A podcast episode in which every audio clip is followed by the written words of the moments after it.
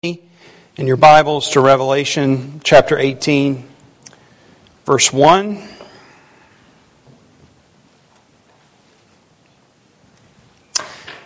Revelation 18, verse 1. There's a lot here, just like there was in 17. I thought I was going to come to another chapter again where I took off more than I could chew and we were going to have to break it up, but I think we can get through chapter 18 today. We're going to try. This is God's Word, Revelation chapter 18, verse 1. After this, I saw another angel coming down from heaven, having great authority, and the earth was made bright with his glory. And he called out with a mighty voice Fallen, fallen is Babylon the Great. She has become a dwelling place for demons, a haunt for every unclean spirit, a haunt for every unclean bird, a haunt for every unclean and detestable beast. For all nations have drunk the wine of the passion of her sexual immorality, and the kings of the earth have committed immorality with her, and the merchants of the earth have grown rich from the power of her luxurious living. Then I heard another voice from heaven saying, Come out of her, my people, lest you take part in her sins, lest you share in her plagues. For her sins are heaped high as heaven, and God has remembered her iniquities. Pay her back as she herself has paid back others, and repay her double for her deeds. Mix a double portion for her in the cup she has mixed. As she glorified herself and lived in luxury, so give her a like measure of torment and mourning. Since in her heart she says, I sit as a queen, I am no widow, and mourning I shall never see. For this reason, her plagues will come in a single day death and mourning and famine, and she will be burned up with fire, for mighty is the Lord God who has judged her. And the kings of the earth who committed sexual immorality and lived in luxury with her will weep and wail over her when they see the smoke of her burning. They will stand far off in fear of her torment and say, Alas, alas, you great city, you mighty city, Babylon, for in a single hour, your judgment has come. And the merchants of the earth weep and mourn for her, since no one buys their cargo anymore. Cargo of gold, silver, jewels, pearls, fine linen, purple cloth, silk, scarlet cloth, all kinds of scented wood, all kinds of articles of ivory, all kinds of articles of costly wood, bronze, iron, and marble, cinnamon, spice, incense, myrrh, frankincense, wine, oil, fine flour wheat, cattle and sheep, horses and chariots, and slaves, that is, human souls. The fruit for which your soul longed has gone from you, and all your delicacies and splendors are lost to you, never to be found again. The merchants of these wares who gained wealth from her will stand far off in fear of her torment, weeping and mourning aloud Alas, alas, for the great city that was clothed in fine linen and purple and scarlet, adorned with gold, with jewels, and with pearls. For in a single hour all this wealth has been laid waste. And all the shipmasters and seafaring men, sailors, and all those who trade, whose trade is on the sea, stood far off and cried out as they saw the smoke of her burning. What city was like the great city? And they threw dust on their heads as they wept and mourned, crying out, Alas, alas, for the great city where all who had ships at sea grew rich by her wealth, for in a single hour she has been laid waste. Rejoice over her, O heaven, and you saints and apostles and prophets, for God has given judgment for you against her. Then a mighty angel took up a stone like a great millstone and threw it into the sea, saying, So will Babylon, the great city, be thrown down with violence and will be found no more and the sound of harpists and musicians, of flute players and trumpeters will be heard in you no more. And a craftsman of any craft will be found in you no more. And the sound of the mill will be heard in you no more. And the light of a lamp will shine in you no more. And the voice of bridegroom and bride will be heard in you no more. For your merchants were the great ones of the earth, and all nations were deceived by your sorcery. And her, in her was found the blood of prophets and of saints and all who have been slain on earth. Let's pray. Lord, we thank you for your word. We pray that you would open our eyes now, that we may see wonderful things in it. Help us, give us wisdom to understand. Give us more than understanding, Lord, of your word.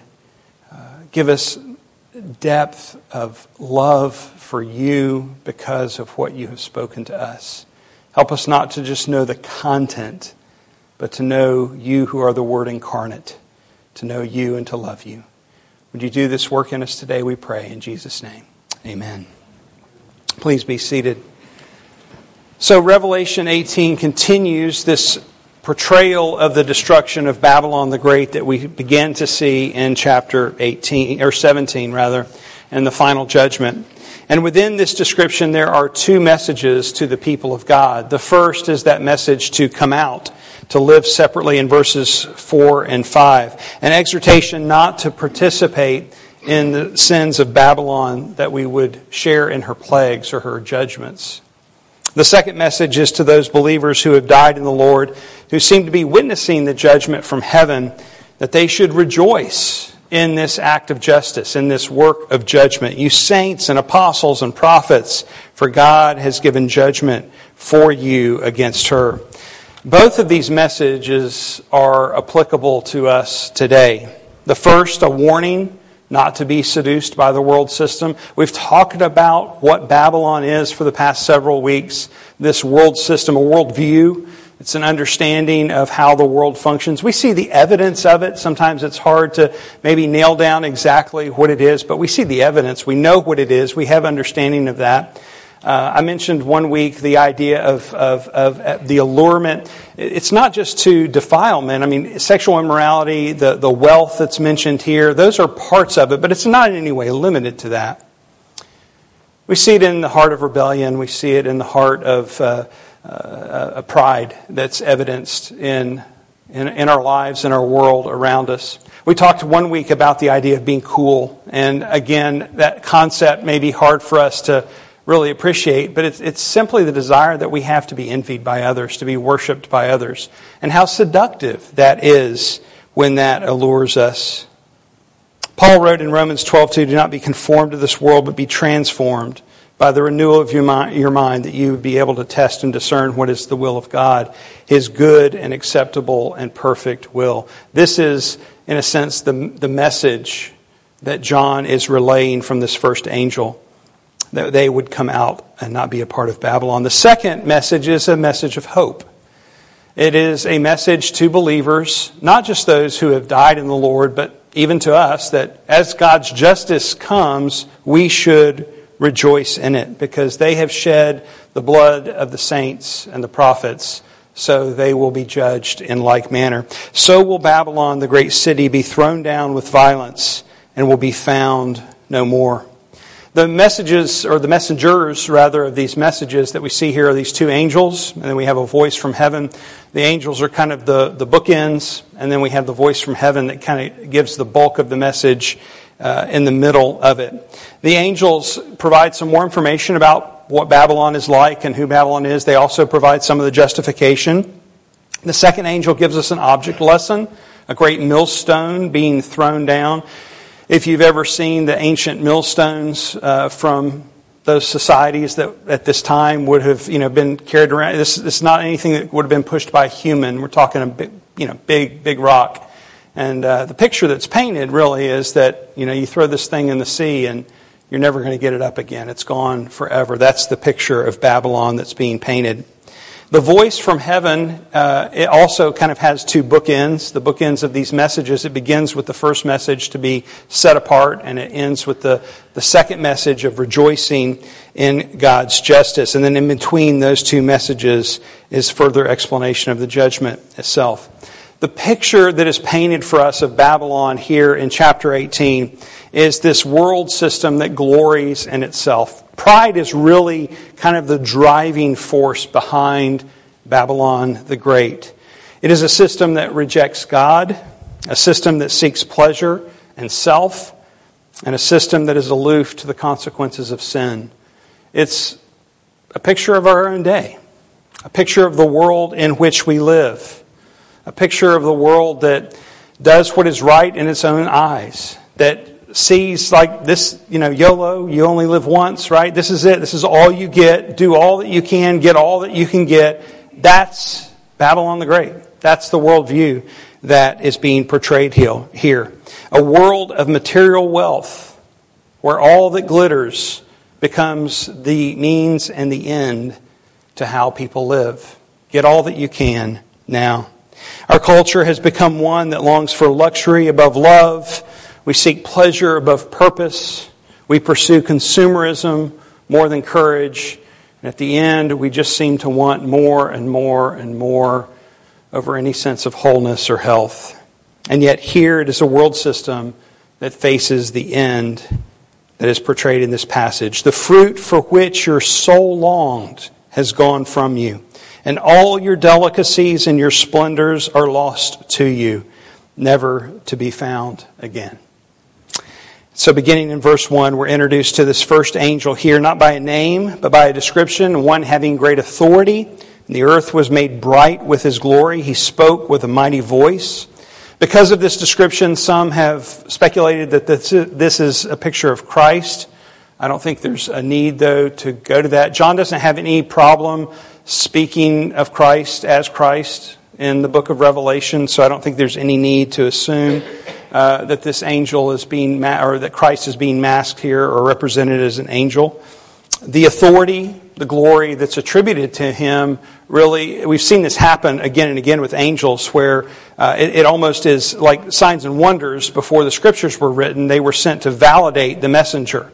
And so this glory, this authority, this mighty voice is given or shown to reflect who is who the, who the messenger represents that he is coming from God himself and he declares fallen fallen is Babylon the great Right away, we notice that the announcement is in the past tense. And yet, this is speaking of something that is to happen in the future.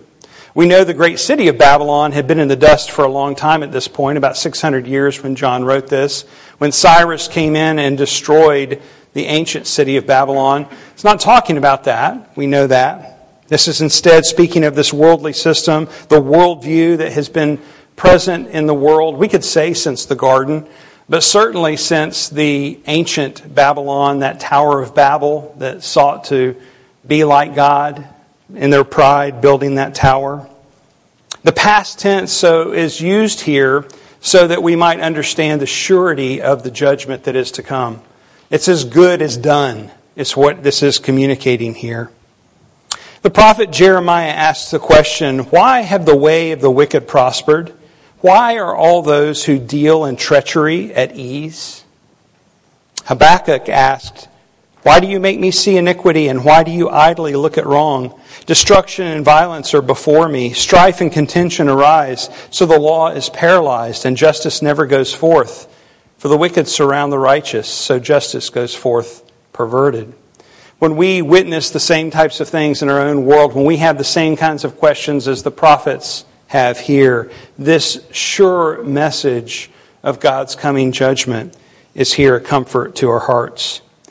The picture that is painted further of Babylon is a, is a desolate one, a place where demons live, a place where animals like vultures and hyenas and jackals dwell. And the reason for the destruction. Why is all this happening? Given in verse 3. It's this allurement into immorality. Now, the scope of this, as we've talked a number of times, sexual immorality is used throughout the scriptures to refer to more than simply sexual immorality. It's a symbol here. It certainly includes that. Uh, the reason why we would understand it to be more is the Old Testament. We continue to go back to the Old Testament to understand Revelation, and we see throughout the Old Testament this sexual immorality is used to describe all kinds of idolatrous sins. It is that image of unfaithfulness that we, as the people of God, are unfaithful to uh, Him who has called us. So, as humans, all of us, as we sin against God, we are unfaithful to our Creator. That's the image that's being given here. We've seen this in Revelation as well as we've studied this Babylonian system. To this, this includes so much more than just the sexual immorality, so much more than the excessive wealth. And we know in our own day as we see the world around us that these, that's more than simply the problem of sexual immorality or abundant wealth. We see pride, we see envy, we see selfishness and rebellion. And all of these things, as we read through the book of uh, or this chapter of Revelation, all of these things are they come out in this more uh, uh, kind of literary way. After this is the voice from heaven in verse 4, and it begins with this call to believers not to fall into the traps of Babylon. It's a call to be set apart. We might think here of the words of Jesus. He said to his followers, If you were of the world, the world would love you as its own. But because you are not of the world, but I chose you out of the world, therefore the world hates you. And we take that and we take passages that we read in the high priestly prayer of Jesus and we come up with phrases like, be in the world, but not of the world. And I think that's a helpful kind of concept to consider that we are, we are in the world. We recognize that we're in the world, but we're not called to be of the world. The danger, however, as we navigate life is uh, if you imagine yourself going down a road, ditches on either side, you don't want to end up in the ditch. I get this from my dad, and I probably talk about ditches more than anybody because of him. And he, because he used this as an illustration all the time, but also when we were driving, that was a big thing. Don't end up in the ditch. I did end up in the ditch once. He had to come and help me out. What are the two ditches? Well, I don't think there's just two. But there are two that we could consider here this morning. One, uh, if we think in, in, terms of legalism and antinomianism, this idea, legalism, we understand what that is, kind of the self righteous pride that we can creep into. Antinomianism or, or, licentiousness, it's, it's this idea that, you know, we're saved, we can just do whatever we want. It doesn't matter how we live, you know, it's all grace. And we kind of swerve into, those are the two, the two ditches that we could go into. We'll say self righteous pride, or in the case of antinomianism, kind of indifferent conformity, that we just kind of give up. We don't really care how we live, we just do what we want. Self righteous pride can be this tendency when we think that separation is the ultimate holiness. The monks did this in the medieval times, and we recognize that this probably isn't what is reflected in the scriptures of how we are to live. However, there are times where that life really does appeal to me. Let's just all go off and form a little commune and just get out of this mess. I get the appeal. But that's not how we're called to live. There are many ways that we are to be separate from the world. There's no doubt about that. But we have to guard our hearts against this self righteousness that can so easily come up if we consider the ways that we've separated as the only way that a Christian can live. Now, certainly, we're not talking about things that we're commanded not to do. We understand that. That's not so much the issue of separation. We're talking here more, more so the wisdom that's required to navigate. I mean, just in all of our lifetimes, probably in this room, or at least those who are listening, in our lifetimes, there have been things that were once taboo that now are no big deal.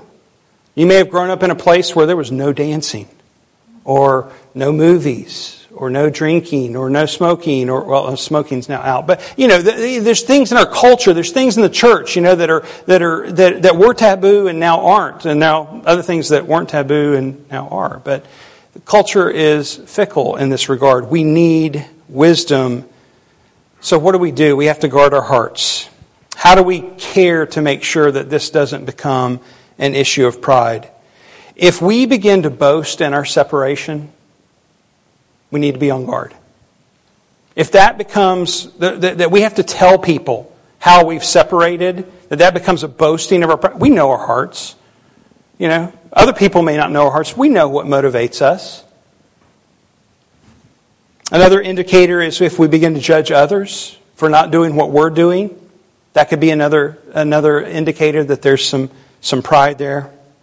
Again, we need wisdom here, and we need grace to understand and remember the words of Jesus. I do not ask that you take them out of the world, but that you keep them from the evil one. They are not of the world, just as I am not of the world. Sanctify them in the truth. Your word is truth.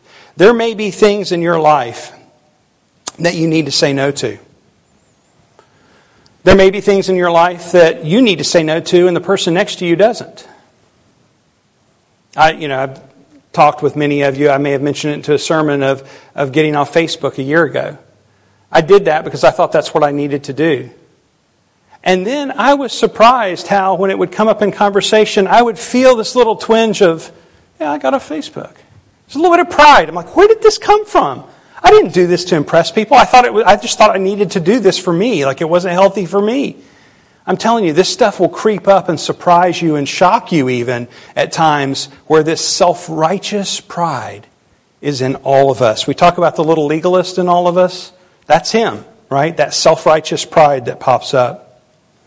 The other side, when we talk about indifferent conformity, this can come in a number of ways for Christians. I think one of the ways this can happen is when we just we stop caring. You know, we just kind of check out just want to live our lives, don't really want to be bothered. Holiness. You know, it's almost the mindset that we have fire insurance. You know, I'm saved. God's got me. I'm not worried about how I live. It's, it's that kind of mindset. Um, maybe we just don't want to make waves. Maybe we want people to like us. We don't want our neighbors to think that we're weird or our coworkers.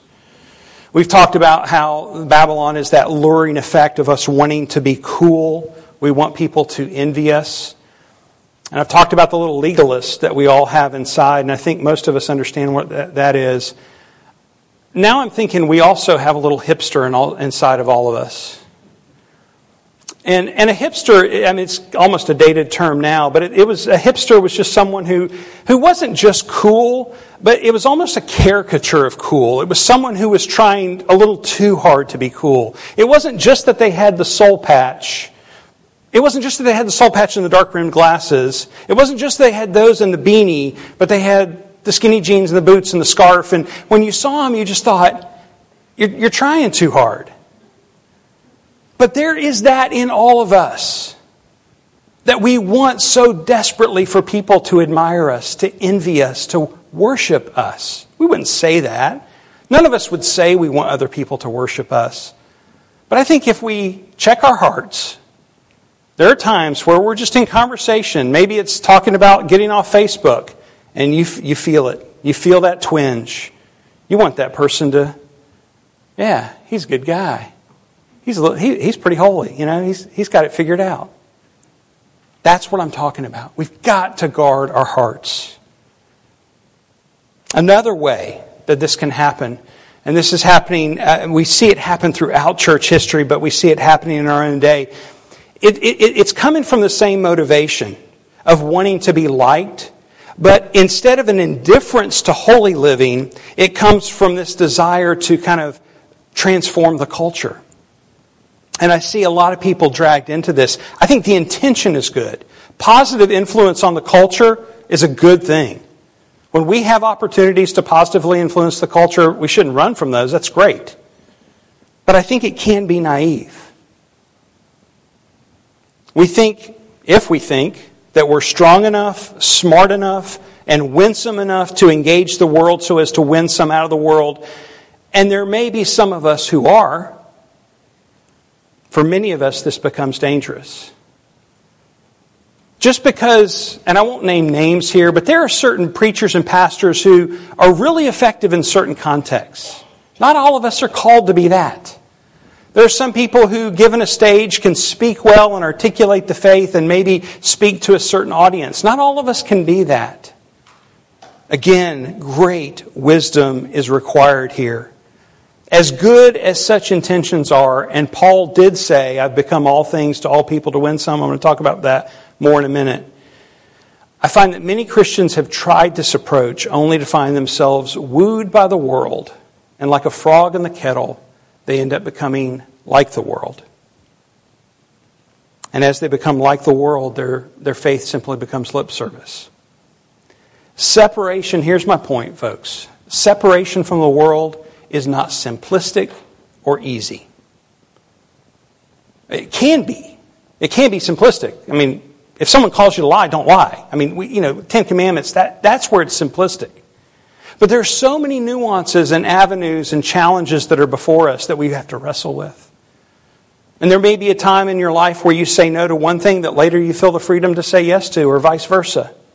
But this requires great wisdom and grace, and we shouldn't ever act as if it's just a formula.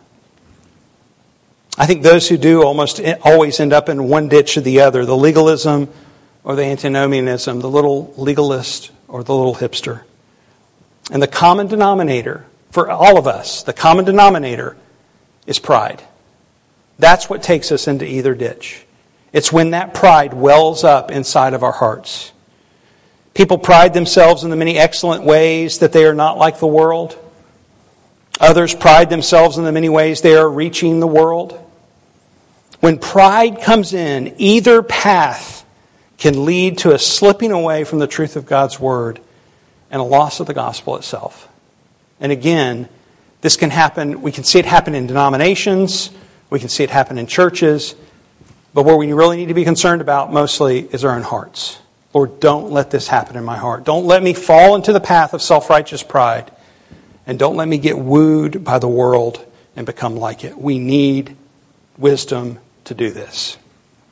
The common theme that we have seen in the book of Revelation to believers is that we are called to overcome by faith in the Lamb who has overcome.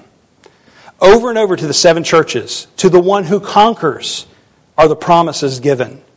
That is the message. We are to live as overcomers. We are li- to live as conquerors. This means that as long as we are living in this world, our aim is not complete separation, think monks, okay, communes, nor complete conformity with the world, many of our mainline churches today, but to live as overcomers. Right where you're planted. Go to work, go to school, live as neighbors, shop in stores, do your business as people who are in the world but not of the world, as overcomers. Tell the truth. Be kind. Give of yourself.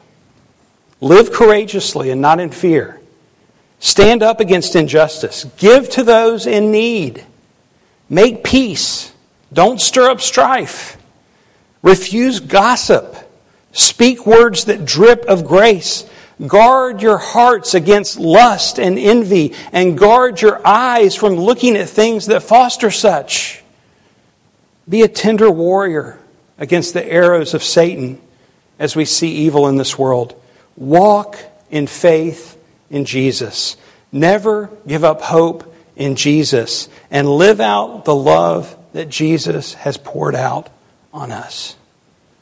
We live this way for the glory of the one who has saved us, but it is also to our benefit as well. Look in verse 4 lest you share in her plagues. Because when we do sin, we reap the consequences of sin. And the warning is here don't participate, there's protection in it. The voice from heaven continues to describe the sins of Babylon. They are heaped as high as heaven. I think this is almost certainly an allusion to the Tower of Babel. That image, that's the picture that we should have in mind here. And as a result, her payment for her sins is coming due. Pay her back as she herself has paid back others, and repay her double for her deeds. Now, most argue here that this is her getting what she deserves the wages, the consequences, the outworkings of her acts in, in persecuting God's people and slaying uh, the saints and the prophets. The word translated double could be better understood as duplicate. And it's that idea of an eye for an eye, not a double portion. However, I'm not fully convinced as I read through it. I did look it up. The word is understood duplicate, but I'm still not sure that this isn't a double portion. Either way, the punishment will at least fit the crime, if not be an excessive judgment because of what she has done. In verse 7, we see the picture painted of one who's full of pride. She's gloried herself, saying, I sit as a queen, I am no widow, and mourning I shall never see. She revels in her luxury, and this has given her a false sense of comfort and security. That's the trap. It's the trap that so many fall into. They think that right now they look at their, their accounts, they look at the, you know, their, their, their statements, and they have this false sense of security, not understanding that not just in a day, but in an hour, it can all be wiped away. That's what sin does. It deceives us. It causes us to think everything is squared away and okay. As Christians, we ought not think so. Because of this confidence, because of this pride that she exhibits, God is going to take it away. In a single day, we read in verse 8. It's so quick, it happens all at once. This is the picture of the final judgment. In the next section, we see the kings of the earth, the merchants of the earth, the merchants of the wares, and the shipmasters and sailors. This incorporates the whole economic system. That's what's being painted here. All who have benefited from Babylon. And the point is to paint this picture of this system that finds its identity in itself. It, it, it, it determines its own profit, its own benefit. They love the system for what it can do for them, how they can profit. And as judgment comes upon them, they stand far away and they watch it all burn. There's no effort to rescue it, there's no effort to save it. They recognize that this is the end.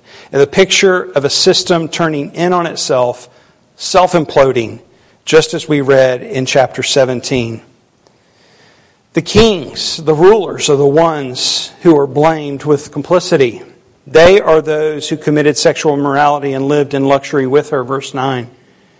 And the three categories of merchants, they mourn the loss of their business and their profits. They all go down the tubes. They grieve, weeping and mourning aloud, crying out, throwing dust on their heads.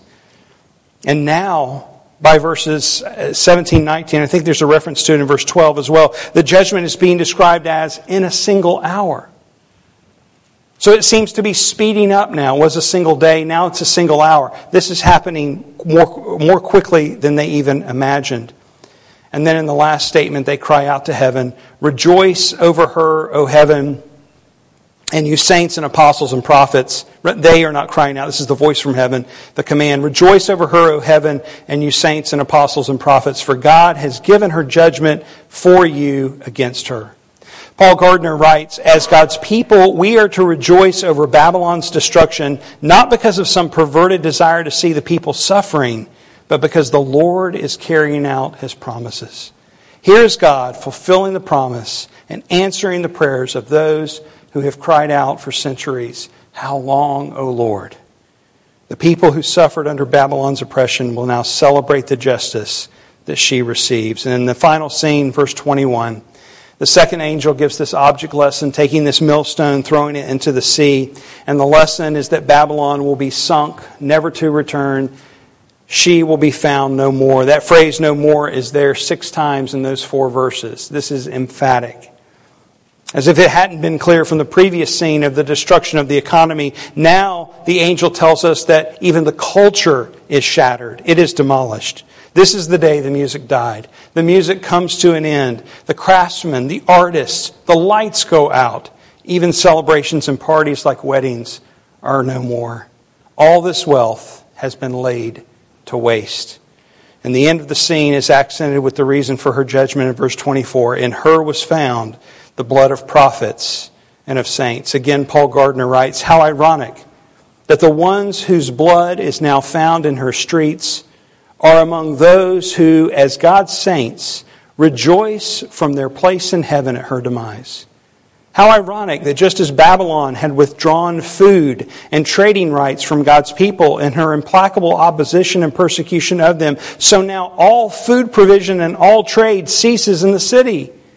How ironic that she who gathered the world together to destroy God's people is watched by those people as God destroys her. Ironic may be an understatement here. The system that provided for, in whose identity they found themselves, everything that people counted on for purpose and wealth and happiness, it dissolves in judgment, just like that. We see this as we look back in history. Empires that said they were going to exist for millennia, said that they were going to take over the world, said that they would never come to an end, and they are but a note in the history books. And we can also look in our own day and what appears to be the imploding effects of an ever weakening structures in our own nation. And we see the judgment of God. So, what are we to do? Let me give you two things to consider here as we close. First of all, our greatest problem, all of us, our greatest problem is our sin. If you have not come face to face with the reality of your own sin, that is really all that you need to be thinking about at this point as you consider the coming judgment of God. Your sin is a problem that you cannot solve. You need a Savior.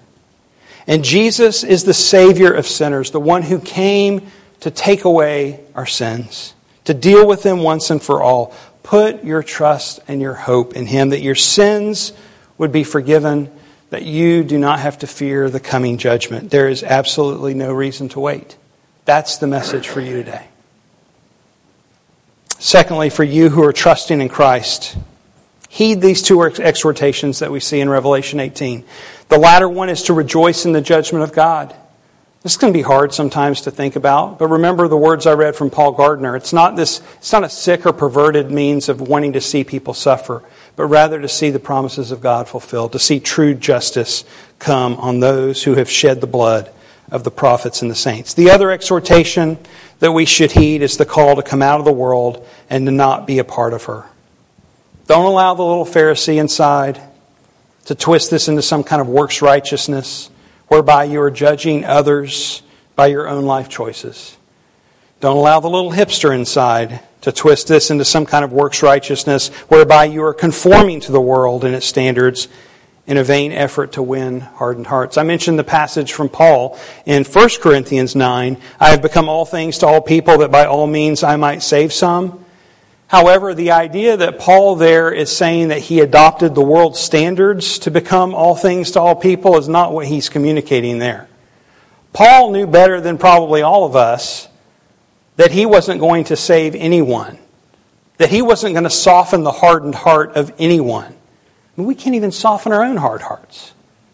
It is only the work of God that can do this. And so, what he is speaking to is not adopting the world's standards but living in such a way that you connect with people and you identify with people while maintaining a holy life and calling them to faith. Paul wrote in the second letter to Corinth For godly grief produces a repentance that leads to salvation without regret, whereas worldly grief produces death.